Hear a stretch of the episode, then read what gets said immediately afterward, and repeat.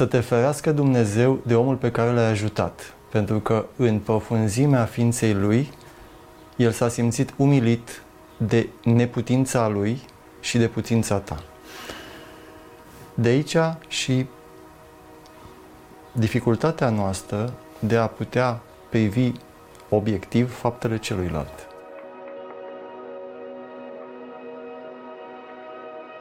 Matei, uh, iată că am pierdut, să nu spunem că am pierdut, am investit uh, ultima jumătate de oră aranjându-ne. Eu mi-am aranjat cămașa să mi se vadă burta, tu ți-ai încheiat ultimul nostru de la cămașă. Care este motivul pentru care cu toții vrem să fim mai mult sau mai puțin sexy? Înainte să-ți răspund, dăm voie să am un moment aplicativ. Să-mi deschid primul nasturi, o să-l deschid și pe al doilea. Și sper ca atât tu cât și eu să fim bine văzuți. Și când suntem bine văzuți, măcar așa sperăm puțin ca cei care ne văd să ne accepte, respectiv să pună pe noi ceva frumos din ființa lor. Și miza asta este perpetuă. Din păcate, cred, cu cât ne centrăm mai mult pe imagine și ne centrăm mai mult pe, efectiv, această, nu știu ce spunem, crustă. E crustă, știi cum e? Somon în crustă, om în crustă, care trebuie să, să aibă un gust bun. Dar contează nu gustul sau nu aparența, ci consistența. Eu sunt iubibil și tu ești iubibil? Răspunsul este nu, decât dacă arătăm bine. Cu cât dorim să arătăm mai bine, cu atât ne e teamă că cineva o să spună dă-te bă, dracu de prost, ești un nimic. Și de ce o să spună asta? Și întotdeauna o să spună. Pentru că noi suntem o colecție de întâmplări și evenimente memorate din vremuri pe care nu le mai știm, iar locul în care suntem arată vechime, atât de vechi este. Evenimente care au rămas memorate unde? În corpul nostru și în mintea, să spunem, subconștientă. Asta înseamnă preconștientă și inconștientă. Și evident, folosind acești termeni tehnici, oamenii nu înțeleg nimic. Și tocmai vorbeam despre faptul că adevărul se spune în simplitate. Atunci când te complici, înseamnă că n-ai perceput nici tu. Ori, de multe ori, din păcate, învățământul nostru este despre oameni care n-au înțeles nimic despre viață, încercând să-i educe pe alții. Și de, de ce oamenii care nu înțeleg, care sunt, să spun, pe deplin inconștienți, uh, se erigează în sfătuitori, mentori uh, și alte buzdăgăni de genul ăsta? Avem și vorba aia că prostul nu e prost destul dacă nu este și fudul, în sensul în care um, capacitatea de a-ți conștientiza limitele și apoi de a le accepta cu o formă de zmerenie e calea, evoluția și dezvoltarea. Însă cu cât ești mai varză, cu cât condițiile tale de viață au fost mai vitege, cu părinți care au avut problemele lor cu tot, cu atât nu ai posibilitatea să atingi nici măcar puțin din durerea ta și spui asta nu există și te închizi și devii fudul și nu vrei, când îi spui Dumnezeu, hai să facem ceva, îi spui, te doare, hai să... Nu, nu am nimic, nu am nimic. Așa spun oamenii care sunt cei mai loviți dintre noi, refuză să-și recunoască. Și atunci, apropo de asta, îi sfătuiesc pe oamenii care se uită, știi? Cum te numești? Știi, ca la alcoolicii anonimi. Cum te numești? Fiecare să spună numele. După ce spune numele, să spună sunt un om rănit de eu. Eu, Matei, eu sunt un om ca toată populația, ca tine, ca Andrei, ca care am avut momente în care am fost pierduți pentru că n-am înțeles ce se întâmplă cu noi, de ce un părinte a zbirat la noi, de ce ne-a lovit, de ce... N-am avut soluție și am rămas siderați. Și copii fiind, Trebuie să îngropăm toate lucrurile astea în noi și de atunci am înțeles și noi că a funcționa în lume înseamnă să zbiră altul, să spui lasă-mă dracu în pace. Știu cât de, cât de inteligibil e ceea ce spun, că contează, vezi, și asta, contează și locul din care spunem lucrurile. 90% mm, din mesajele noastre transpar nu prin conținut, ci prin forma în care o spui. Paraverbal. Poți să-mi dai un exemplu?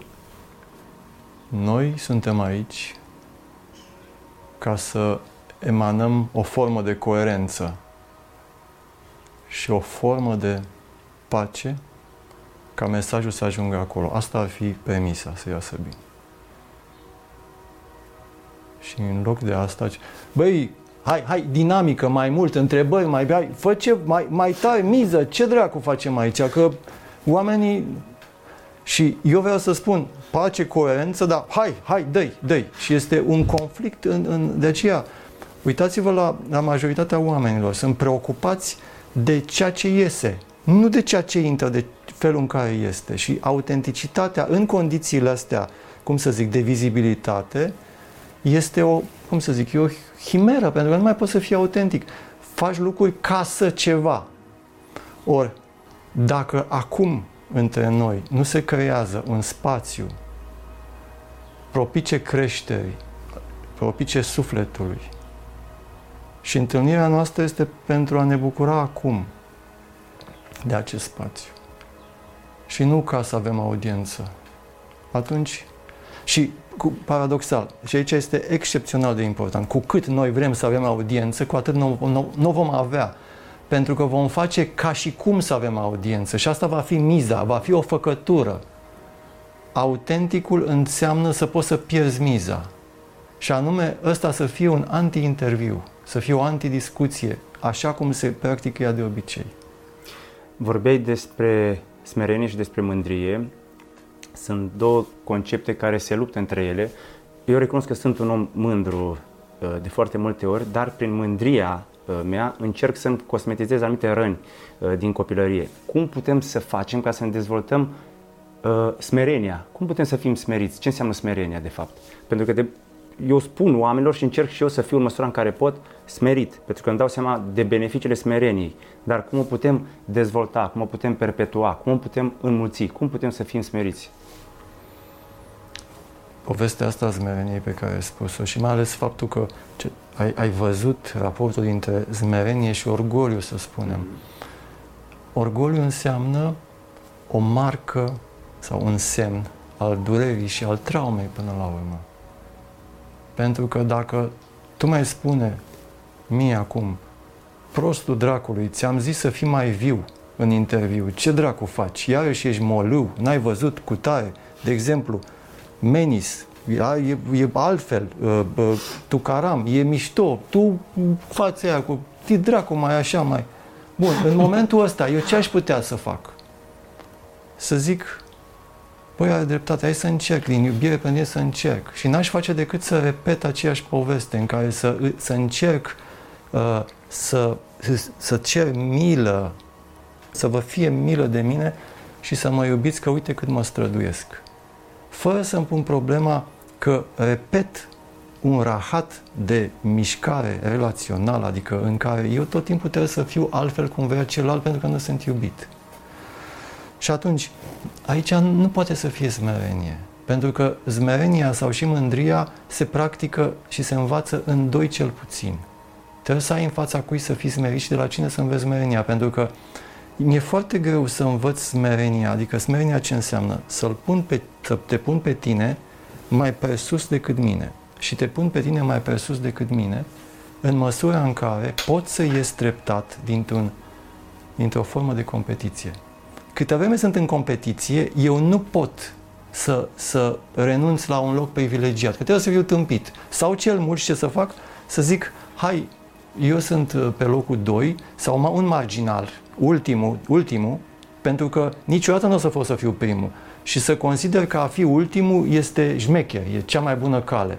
Și sunt mulți marginali care rămân în umbră tocmai pentru că e singura soluție de supraviețuire a lor într-un noi. Pentru că niciodată n-au putut să fie primii. E și povestea asta cu strugurii sunt acri. Eu nu-mi doresc niciodată să fiu primul. Nu-mi doresc niciodată să ajung acolo. Și atunci ă, reușesc să supraviețuiesc într-o poziție, cum să zic, anonimă, dar creez din asta o formă de, de împăcare și de prestigiu cu mine, ca și cum lasă ăia care sunt moți în frunte, sunt niște nenorociți, ăștia marginali sunt cei mai buni. Întotdeauna încercăm măcar minimal să avem coerență, că altfel nu ne suportăm viața și nu reușim. Și atunci, zmerenia înseamnă, de fapt, să poți să ieși din ciclul de competiție. Or, ca să ieși din ciclul de competiție, cum adică suntem mai interesați? Pentru că toată societatea noastră este o societate traumatizată. Instituțiile noastre, chiar și de, educa- de, la, de, de la bun început, suntem învățați să avem note mari. Deci, se susțintă competiția, ceea ce este sub aspect relațional o greșeală. Competiția separă. Câtă vreme com, comunitatea se creează altfel decât competitiv. Prin ce? Ei, aici mergem mai departe să vedem. Deci, uh, societatea, educația, uh, notele, da? după care instituțiile, după care uh, oamenii cei mai traumatizați care ajung în funcțiile de cel mai de departe și sunt noi ne uităm la ei și admirăm și devin modele. Modele care au reușit prin competiție ceea ce este uh, iarăși greșit. Deci societatea în genere, pentru că este o societate din oameni cu traumă, au nevoie întotdeauna să ajungă sus, acolo considerând că vor fi iubiți și vor repara puțin din traumă, adică din marginalitatea și senzația de desconsiderare pe care o au în ei. Pentru că e un conflict, e un haos intern acolo. Cum poți să, să uh, depășești povestea asta ca să ieși din din trăirea asta a, a competiției într-o formă inclusiv care înseamnă dezmerenie. Păi hai să vedem, nu știu, imaginea prototip de zmerenie pe, la, pe ca, care îmi place să o folosesc este a a lui Isus care spală picioarele și este ultimul, practic ultimul om de acolo. Și asta nu este o imagine cum că el ar fi cel mai de jos, ci este o imagine comunională în care Eh, cu toții sunt același lucru. Nu mai există stăpânul și, și sluga. Întotdeauna stăpânul devine slugă și sluga stăpân. Și aici, într-adevăr, e o altă chestiune, că în viață tot timpul roata se învârtește. Nu poți să menții un lucru încremenit. Asta este uh, o altă temă. Și atunci, micul și marele, înaltul și josul, se succed și sunt frați. Frați E, e, e o altă temă de temă acum. Mintea mea îmi joacă feste uneori. În, în Est, în, la răsărit de soare, în tradițiile din Est, nu există, uh, cum să zic, frați combatanți care se bată, ca, ca, ca în uh, mitologiile vestice, ci există frați, precum Yin de exemplu, care sunt cosubstanțiali și lucrează împreună noaptea și ziua se, se, se susțin reciproc și trec una între alta și soarele și luna așa mai departe. Numai la noi este exclusivitate. Sau unul, soarele și luna este exclusă, sau marele este privilegiat și micul exclus. Și asta înseamnă că în culturile noastre care sunt brăzdate de traumă, trauma înseamnă fracționare, ruperea lumii în piese, care înseamnă spargerea comunității, care înseamnă că tu nu mai ai nicio legătură cu mine. Și atunci eu pot să te folosesc pentru beneficiul meu și invers. În această societate, zmerenia este de neînțeles. Cum adică zmerenie? În fața cui să mă plec? Ori cred că în spatele zmerenii se află, de fapt, o întreagă transformare a ființei. Orgoliu este defensiv, e protectiv. Ne apărăm de răni. Adică eu vreau să fiu, bă, știi cine sunt? Bă, eu, bă, eu sunt ăla. Și spun asta ca să o auziți, pentru că am un gol interior insuportabil. Pe măsură ce pot să ating golul interior, pe aceeași măsură pot să plâng plânsul neplâns al, al tuturor strămoșilor și treptat să pot să mă las uh, cu plecăciune în fața cuiva. Mulți și-au pierdut Dumnezeii și zeii, da? și întreb pe oameni și te întreb pe tine câți, câți mai realmente mai au în fața cărei entități, nu știu, zici Dumnezeu, zici Buddha, zici ce vreți voi să se plece. Pentru că ce să mă plec în fața ta? Adică ce? Eu sunt semeț. Eu am ajuns ca om pe lună, am 5G-ul acum, pot să încipez și să fac, uh, cum să zic, mutații genetice. Cum adică să mai plec în fața ta? Omul fără Dumnezeu este specific uh, unui om atât de îndureroat încât este varză. Și aici chiar uh, ascultam zilele astea și încercam să fac legături cu neuroștiințele. Noi acum funcționăm cu toții într-un registru de frecvențe cerebrale numit beta. Probabil că dacă ai o vigilență, să zicem, moderată, ești în registru beta mediu, care înseamnă de la 18 la 22 de cicli pe secundă. Asta înseamnă că acum suntem destul de alerți, pentru că este un, o, o, o scenă publică, așa. Ori, acest registru beta este un registru în care, uite așa face. Deci, imaginează, să zicem, 20, 20 cicli pe secundă. Da? Cu cât oscilația e mai mare, cu atât incoerența este mai mare.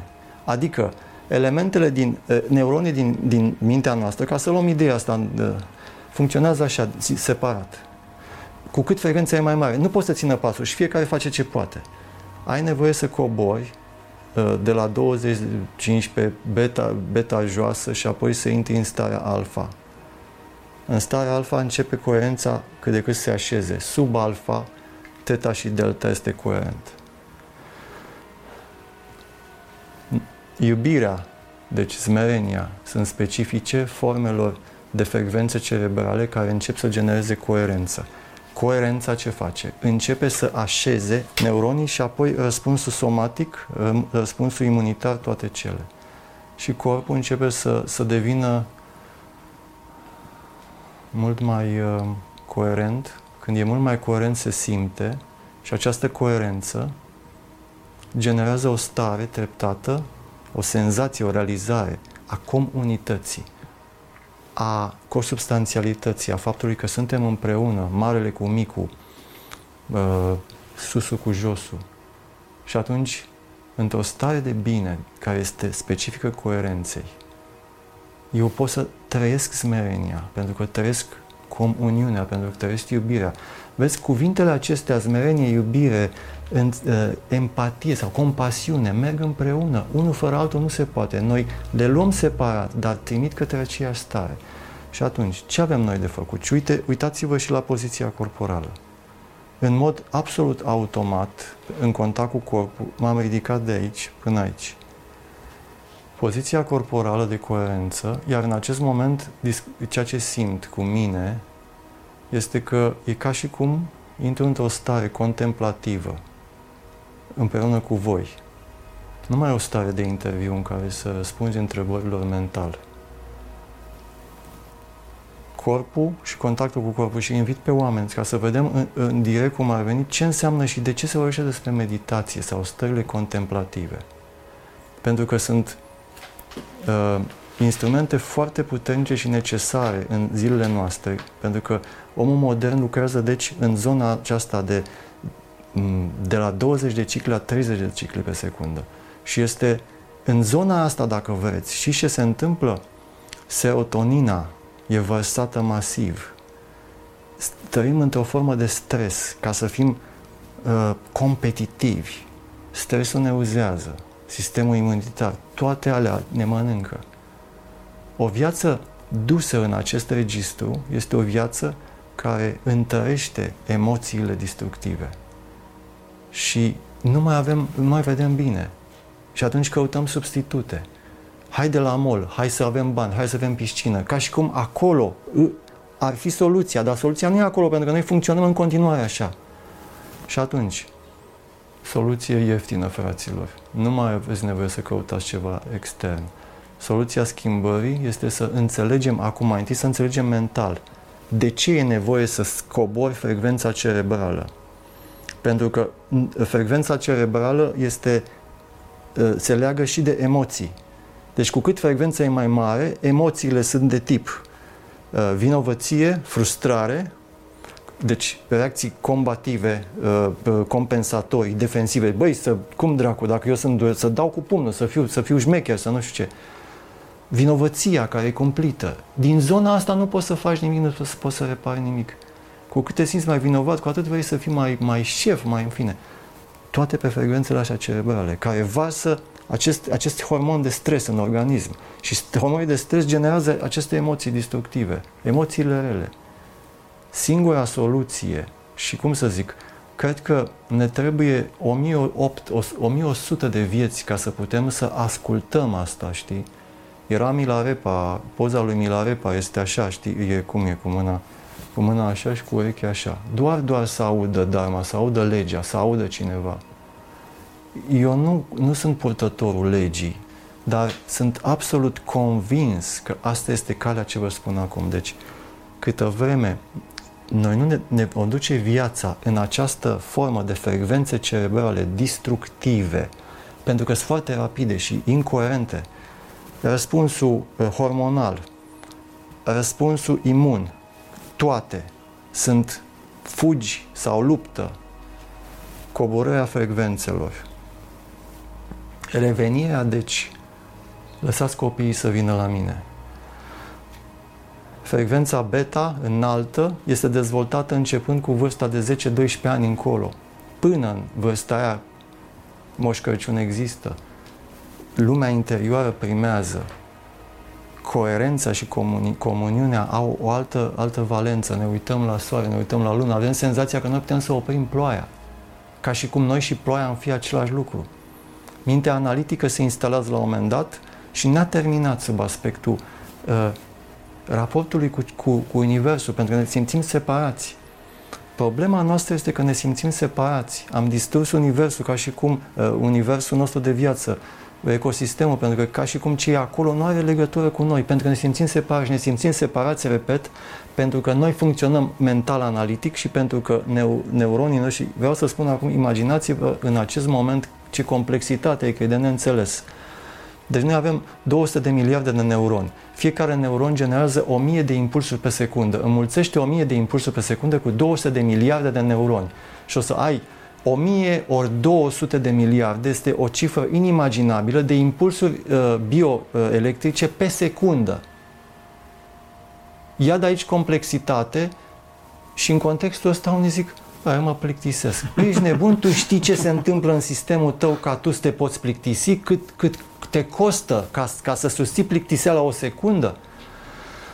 Deci asta este o altă poveste și poate o să o discutăm. Complexitate și senzația noastră tâmpită că e all inclusiv, ultra inclusiv și cu băuturi alcoolice, știi? Mm. Bun, revenim acum. Calea este aceasta a realiza ceea ce v-am spus, deci potolirea minții e corelativă vindecării și coerenței. Pentru că pe măsură ce, ce poți să, mintea nu mai merge așa, merge așa, neuronii, răspunsul uh, cortical și asta este, cum să zic, pe, pe studii, îți pozează ăia RMN, cu ce vreți voi, și se vede coerența cerebrală. Coerența nu se întâmplă cerebral în registru analitic mental de, de, de, de la, de, în beta. Nu se întâmplă. Adică în această formă de acum. În forma de acum, stare de veche, agitată, în care noi anticipăm, ce să faci? Face aia, face aia, știi, ca la șac, pentru că noi suntem ca niște ființe care încercăm să ne adaptăm într-un mediu ostil și trebuie să anticipezi de ce pași. Și cel care anticipează mai bine câștigă. Asta este stresantă și ne uzează. E nevoie, deci, zilnic, dacă stăm 8 ore în registrul ăsta, să avem măcar 4 ore într-un registru așezat. Și atunci contemplația și meditația sunt, cum să zic, absolut importante. Contemplația. Indiferent dacă te duci și pescuiești sportiv, sperând să nu omori peștii așa de drag, să-i pupi, să-i dai înapoi, sau dacă te uiți la un foc, sau dacă te uiți la o stea, sau dacă te uiți la un fir de iarbă și să trăiești sub, sub mintea analitică ca să îți, îți dai timp sistemului să se regenereze, pentru că altfel industria farma și industria medicală nu o să facă decât să prospere, pentru că noi folosim acest registru. Deci am pornit de la întrebarea ta și ăsta este cel mai alambicat răspuns, dar n-am fost în stare, fraților, de unul mai simplu și mai bun, de la smerenie la orgoliu, că ne poartă și ajungem la iubirea de corp, la senzația de bine și să încercați să vă pune mâna pe inimă și încearcă să respiri mai profund. corpul este primul instrument prin care noi putem să revenim la frecvențe cerebrale mai joase.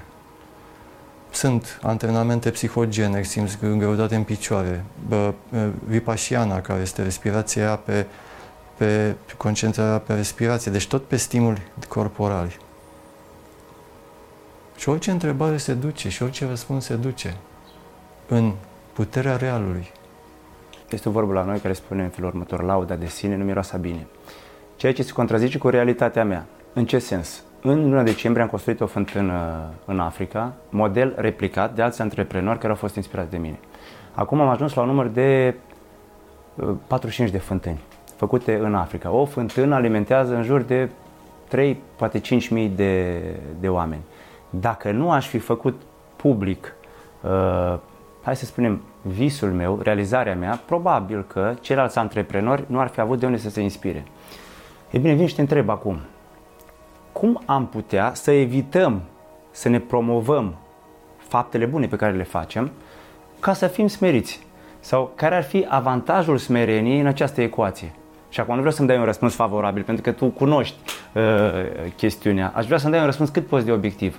Este bine să promovăm faptele bune pe care le facem? Sau intră în contradicție cu smerenia?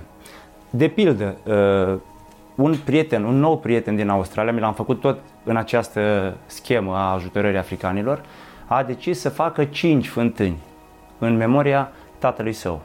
Uh, l-am rugat în măsura în care poate să facă public uh, acest gen și se pare că ar convinge deja și alți antreprenori din uh, Australia, stă el, să facă noi fântâni. Un alt exemplu, un antreprenor de bună credință din Bacău, cinstit, uh, prosper și așa mai departe, m-a sunat într-o zi și mi-a spus, Ștefan, vreau să mă văd cu tine. Care e motivul pentru care vrei să te vezi cu mine? Păi vreau să fac și o fântână în Africa. De fapt, vreau să fac două fântâni în Africa. L-am invitat de la Bacău la mine la hotel, am avut o discuție, uh, dar omul mi-a spus la final, domnule, eu fac uh, această fântână sau aceste fântâni cu o mențiune. Vreau să rămân anonim. Moment în care l-am întrebat dacă eu aș fi rămas anonim cu gestul pe care l-am făcut, tu ai fi aflat de el. Sau cele două fântâni care vor, uh, mă rog, descreți setea uh, copiilor din Africa, să spunem 5.000, 10.000, 2.000, 1.000, 100 de copii, uh, ar fi avut loc această minune dacă nu ai fi cunoscut evenimentul pe care l-am promovat eu? Și acum te întreb pe scurt, promovăm sau nu promovăm faptele bune? Intră în contradicție cu smerenia sau nu? Înseamnă mândrie sau nu-i mândrie? Facerea de bine utere de mamă. De unde această vorbă? Pentru că să te ferească Dumnezeu de omul pe care l-ai ajutat. Pentru că în profunzimea ființei lui, el s-a simțit umilit de neputința lui și de putința ta. De aici și dificultatea noastră de a putea privi obiectiv faptele celuilalt. În momentul în care eu aflu că tu ai reușit să faci o mișcare de fântânare a unei zone aride, care înseamnă de fapt să dai apa vieții unor copii și uh, comunități, eu mă pot gândi, păi, dar pot să, pot să mă bucur eu de ceea ce ai făcut tu? Eu cine? Eu care am o viață obișnuită, nu pot să ajung să fiu ca tine, să mișc inimile multor oameni, mi-aș fi dorit să fiu ca tine. Pentru că sunt mulți pe care gestul tău i-a atins până la lacrimi. Da? Și asta înseamnă că eu sunt în continuare un marginal și nu reușesc să ajung în poziția ta de a fi iubit prin faptele tale. Dacă vedem fiecare dintre noi că ne simțim precum, cum să zic, un, un, un frate dat la o parte, în timp ce alții sunt în lumina reflectoarelor și iubiți, ne putem da seama de ce unul le e frică să intre în jocul ăsta. Pentru că trebuie să poți să tolerezi toate aceste mișcări agresive din deznădejde ale celor care niciodată nu vor reuși să le facă. Uh, acuze. Dar de ce dracu ai destui uh, oameni în România care suferă? Te duci în Africa. Tot timpul vrei să fii moț în frunte prin ceea ce faci și încep să bați tobele, da? Ia stai dracu, lasă-mă în pace, pentru că de câte ori tu bați toba și văd ce ai mai făcut bine, eu mă simt incapabil și nu pot să tolerez. De aici și haterii sau sunt oameni îndurați. Ar fi, știi cum ar fi fost un, un, un grup al, al, al haterilor care să, să fim cu toți împreună, pentru că toți suntem hateri. Numai că unii dintre noi au șansa să încerce mișcări reparatorii. Asta este, să repar ceva din ceea ce a fost stricat, din, din rănile astea pe care le avem cu noi.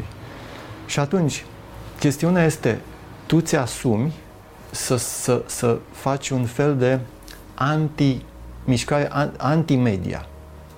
Prin ce vreau să spun cu asta? Se întâlnesc doi pe stradă și n-au loc să treacă unul de altul. Și încep să se scuipe, se înjură și fiind unul ăsta îi dă un șut în testicule eluilalt. Și ăla, îți dai seama, i-a, i-a tras-o la, și e greu. Ăsta avea o sticlă de, de apă minerală și îi dă lui alt în cap cu sticla de apă minerală, înțelegi? Și îi crapă capul. Dar ăla curge sânge. Ăla, în schimb, ia o bâtă de jos și o bagă ăstuia în burtă, reușește să-i perforeze mațele. Înțelegi? Ăsta este un eveniment și o știre și vă, se uită toată lumea și vede, mamă, cum i-a tras el la și după aia a dat cu sticla în cap. Și vezi acolo pentru că tot oful e proiectat în această poveste. Și nimeni nu are nimic de obiectat. De ce se dă știrea asta pe post? Anti-media înseamnă la știrile de la ora 17 de la postul de înaltă audiență să fie Ștefan Mandachi a reușit să mai dea apă încă uh, unei comunități de oameni nenorociți. A reușit să mai salveze un câine cu o lăbuță ruptă care e acum în spațiu pentru căței recuperați de la uh, hotelul lui. Și să arate cum se bucură cățelul ăla. A reușit apoi să, să îi dea unui om niște dinți în gură. Dinți în gură, da? Poți să asculți lucrurile astea? Nu-i mai bine, mai țineți minte ăla cum i-a, i-a tras un șut în și el a dat și a, dat, a crăpat capul cu sticla.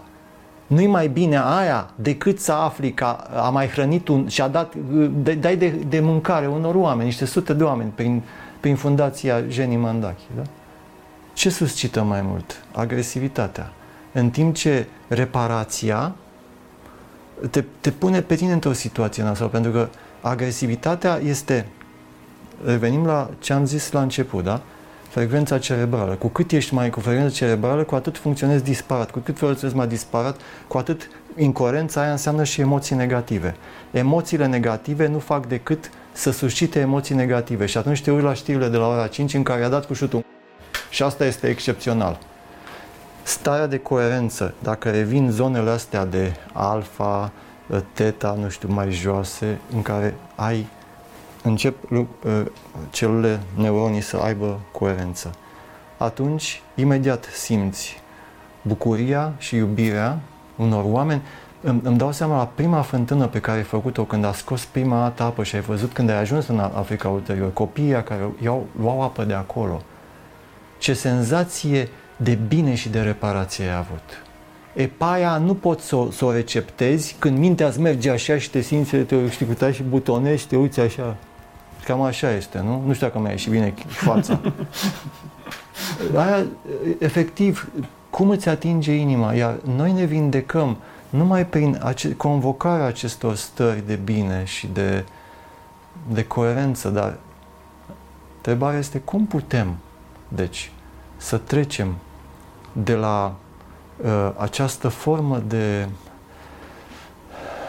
de, cum să spun, să moară și capra vecinului, de ce dracu Mandachi face chestiile astea, să mă lase în pace, la hai să, să, să îl sprijinim pe Ștefan în tot ceea ce face, măcar dând like, măcar dând mai departe.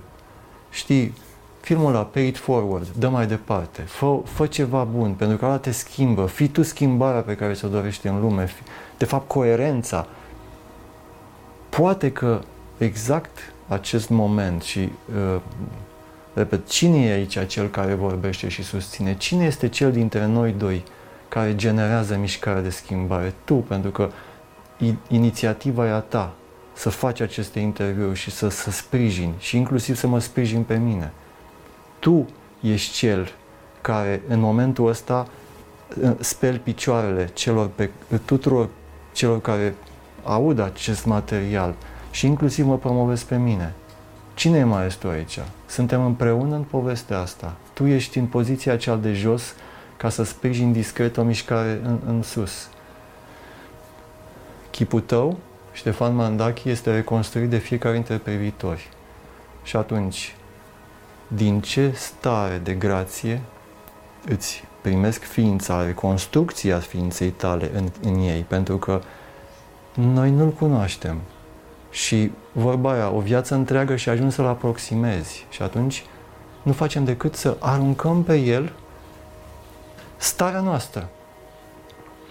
Vă garantez, oameni buni, că o să, o să aveți lacrimi în ochi când îl priviți pe Ștefan, doar dacă puteți să fiți în stare de coerență prin instrumentele pe care le avem. Îmi doresc să auziți acum ceea ce vă spun și să știți și să ziceți, bă, poate, poate ar trebui să încerc. Care sunt tehnologiile acestea ale schimbării prin coerență uh, contemplativă, practicată? Poate o să zice, hai să încerc și dacă o să încercați, pe măsură ce o să reușiți, o să vă dați seama de amploarea acțiunilor reparative pe care Ștefan le face.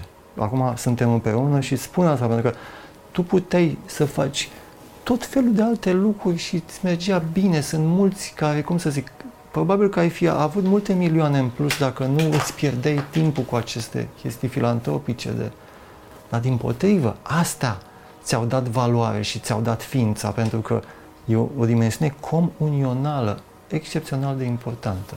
Ce înțelegi prin narcisism, când unii oameni fac lucruri pentru a fi admirați. Și acum îți spun asta tocmai pentru a mă pune eu într-o poziție vulnerabilă și cred că ceea ce discutăm noi acum e tot un soi de terapie pentru mine. Sunt egoist pentru că eu stau și ascult ca la terapie.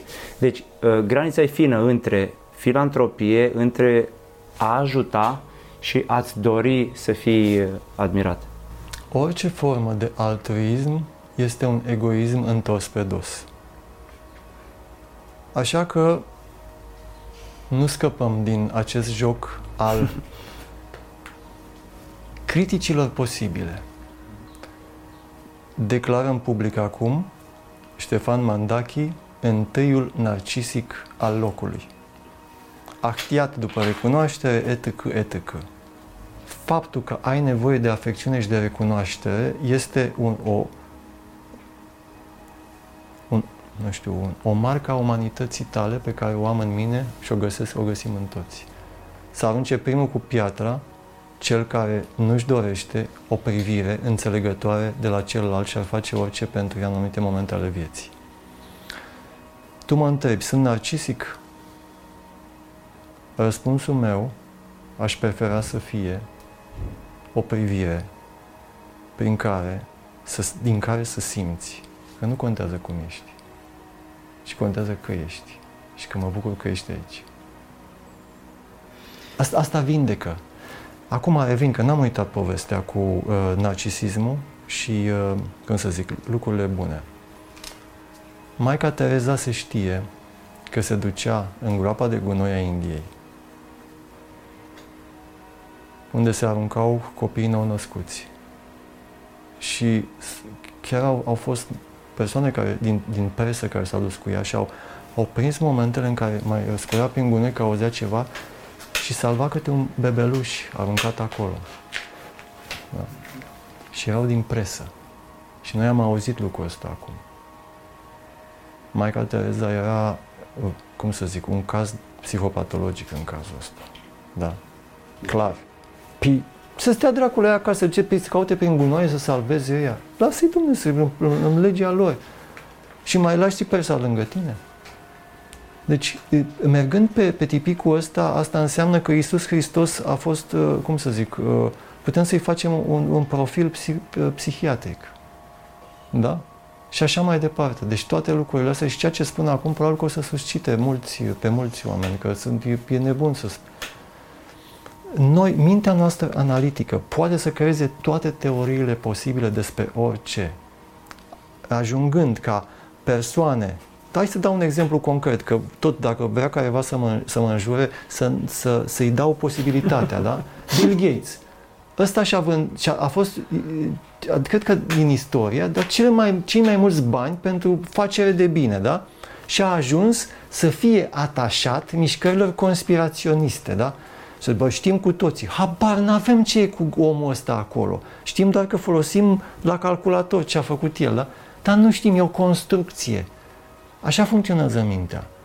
Oamenii care fac bine îi putem interpreta până la forme psihopatologice. Să zicem ca un nebunici că sunt mintea noastră, din nou, frecvențele cerebrale înalte, totul e o mizerie, totul este un câmp de luptă, toți vor să ne cotropească, să ne încipeze, să ne controleze, da? Scazi uh, frecvența, devii mult mai deschis și mai și vezi binele în toate acestea. Și atunci uh, nu mai, nu mai există concept de narcisism asimilat nevoii tale, de exemplu, de a ieși în evidență și de a face bine sau nu. Asta e întrebarea de la care am pornit. Și există forme teoretice ale celor care stau pe margine și chibițează despre cei care sunt în arenă. Uh, ceea ce faci tu este o elaborare și o formă reparativă, pornind de la traumele pe care tu le ai. Fie ca toți oamenii care au traume și răni, ca, ca noi toți, să practice această formă de reparație pe care o practici tu, pentru că atunci România ar fi o țară înfloritoare, ar fi un paradis în care toți ne-am interesat de ceilalți, dacă au de mâncare, de animale ar fi privite precum partenerii noștri, etc. Avem nevoie de martori continu, continui și discreți ai vieții așa cum suntem noi. Așa cum suntem noi. Și asta este iubirea, și asta este însoțirea. Nu-ți cer nimic, nici măcar nu-ți cer să te vindeci. Ce să te vindeci? Ești vindecat. Pentru că ești vindecat în ființa a ceea ce ești. Și nu vorbim despre senzațiile și turbulențele care sunt periferice în noi. Sistemul tău, uite-te aici, rinichii tăi filtrează 5,6 litri de sânge pe minut, după cum și inima ta a filtrat litri de frustrare și de durere. Este un miracol. De unde provine nevoia noastră de a fi diferiți de ceilalți? De ce vrem să fim totalmente diferiți și să ieșim în evidență? Semn că ceea ce suntem nediferiți este total insuficient. Și atunci avem nevoie, nevoia de schimbare este o nevoie compulsivă și pornește din ce? Iarăși, cuvântul ăsta compulsiv, frate, vedeți, astea sunt limitele mele. Vorba aia, compulsiv înseamnă că nu poți să te oprești și tot timpul faci același același lucru, deși ai vrea să fie altfel. Da? Deci, de ce avem o nevoie permanentă de a fi diferit, de a fi altfel? De a, pentru că ceea ce suntem simțim ca insuficient. Ceea ce suntem când? Acum. Voi ăștia care vă uitați la acest material, Ștefan de aici, eu de aici. Acum, așa cum suntem.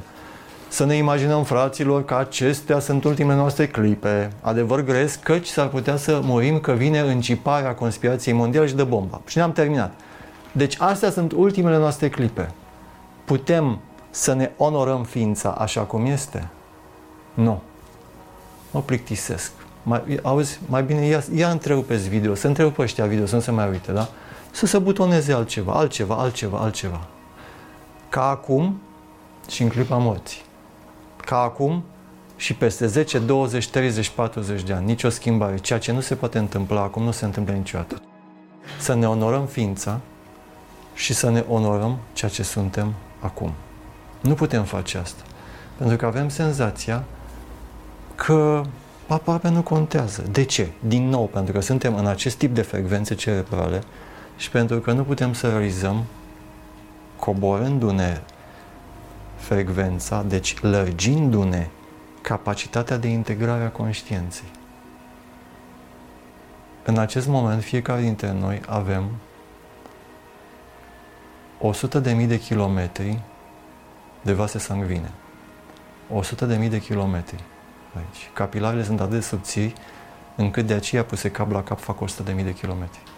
Imaginați-vă că inima noastră pompează sânge 100 de mii de kilometri de sânge. Sângele filtrat prin rinic și tot sistemul ăsta. Nu putem să ne imaginăm. Putem să onorăm acest lucru. Cu atât mai mult să onorăm toată strădania noastră de ani de zile de a putea să ne acceptăm zonele de umilință, zonele, felul în care noi ne simțim insuficienți. Bă, de ce nu e așa? Nu, nu știu. Ce poți să spui tu? Ce să zic? Uitați-vă la... Hai să-mi iau pe mine. Nu știu, îmi vine acum, de exemplu. Fraților, aveam un păr înainte, știi cum era păr bogat, așa țineam. Păr și barbă, negru, mișto. Am avut niște vise în care mă pieptăm. Nu mă, mi s-a rărit foarte mult. Mai am niște păr aici, mi s-a rărit. Dar numai senzația Și dacă nu mai am păr, mă, bă, știi cum era acum? Pentru că sunt destul de bine conservat, nu? Că așa, deși dacă aveam și păr, fraților, păi mă confundați cu unul de 30 de ani. Eu nu mai am păr. Și atunci, lucrurile astea pot să-mi treacă prin minte, acest păr lipsă al meu, bogat cum era, așa cum vă treceți dumneavoastră. Pot eu să accept schimbările din mine și dumneavoastră, schimbările din dumneavoastră, așa cum sunt acum, Ștefan, așa cum sunt. Să ne onorăm și să ne bucurăm de fiecare clipă. Nu pentru că trauma doare, trauma te proiectează în viitor și vrem să schimbăm, să schimbăm, dar nu să schimbăm niciodată nimic. Singura cale este să putem onora pe măsură ce uh, se întâmplă un miracol și suntem cu toții conștienți și convinși, ascultând acest material, că practica contemplației în grup, să zicem, că e puternică în doi, în mai mulți, este elementul de a plonja, de a fi în experiența directă a vieții, non-cognitiv. Non-cognitiv. Asta este calea prin care să ne onorăm inima care nu se plictisește, că bate înmulțiți. 75, cred că suntem la 75 de bătăi pe minut acum amândoi, cam așa. Pe minut. Câte minute într-o oră, de câte ori bate inima asta și nu se plictisește. Și știți care e problema inimii? Că inima în sine nu are smartphone să butoneze și nu are telecomandă să schimbe, să zică, băi, fraților, m-am plictisit să tot bat pentru ăsta, să băi, bat pentru tine așa și am 100 de mii de, de kilometri de capilare și tu te plictisești. Ce dragă, nu e corect. Ficatul nu s-a plictisit, spina nu s-a plictisit, glanda pituitară, pituitar, sună bine, unii habar n-au, sau... Nici eu. Uh, amigdala. Știi, și cu cât folosim termeni mai așa cognitiv și vin ăștia acum cu neuroștiințele, sunt câțiva care spun cu tare, devin convingători pentru că au senzația că știu și spun lucruri. Dar este simplu, absolut simplu. Tot ceea ce se petrece acum este atât de complex și de miraculos încât ne-ar lăsa pe spate. Dar noi suntem precum niște copii de atâmpiți care integrăm atâta și nu înțelegem despre ce e vorba. Și în psihic. Deci Asta este o invitație, să ne onorăm ceea ce este le, ceea ce este le. Nu vreau să te schimb, cu măsura în care eu mă accept în neschimbarea mea. M-am săturat să mai caut și atunci am găsit. Ce am găsit? Acest moment în care pot să zic adevăr gresc că sună ca în Biblie, nu o să treacă niciun uh, un veac sau să treacă toate veacurile și toate rămân neschimbate așa cum sunt acum. Putem să plonjăm în această experiență. Majoritatea o să spună nu. Le dorim șansa să se oprească ca să găsească. Și după ce găsesc, toate celelalte vin pe deasupra. Pentru că devine miraculos că se pot uita la acest video și nu sunt o secție de terapie intensivă și n-au făcut un AVC și n-au un transplant de rinichi și nu și-au pierdut un picior. Doi, și nu sunt într-o condiție de decompensare depresivă anxioasă, cu atacuri de panică și nu sunt la spital pentru o criză de discordantă sau maniaco-depresivă și nu le-a luat foc casa și nu le-a murit subit un persoană dragă. Și toate astea. Și tot ceea ce am spus acum ar fi indici de discriminare. Ca să realizăm că este un dar că funcționează. Probabilitatea ca toate lucrurile să meargă atât de bine în ziua de astăzi este minimă. Probabilitatea să meargă rău este mai mare decât a merge bine. Și atunci, mai este all inclusiv? Ne mai plictisim? Nu ne mai plictisim dacă avem și încă o dată, nu pot să discriminez. Ceea ce vă spun acum presupune un ambitus de conștiință extins. Da? 100 de mii de kilometri de vase sangvine care se pot înfunda apropo de colesterol și apropo de ce mâncăm și de felul în care plus noxele de stres afectiv care îngustează uh, uh, țeva, țevile. Câte stele sunt în, în grupul local de galaxii? Când v-ați uitat și ne-am uitat ultima dată la lună? Ce face luna? Metafora asta, luna își oferă întregul ei corp soarelui și grație luminii soarelui, luna apare atât de frumoasă. Luna este zmerită și se pleacă în fața luminii solare, ca noi să putem să o vedem. Astea sunt metafore. Toate sunt... Limbajul metaforic este un limbaj care este preconceptual, știi? Și atunci vă, vă doresc să redevenim, nu știu, poeții vieților noastre. Și nu riguroșii cărturari ai uh, inteligibili și deștepți. Altfel, nu avem nicio șansă. Și încă o dată, nu știu dacă, știi cum e, s-a întâmplat să oameni, măcar doi din 10.000 de oameni să, să zică, băi, poate e ceva nu s-a întâmplat, iarăși nu depinde de noi.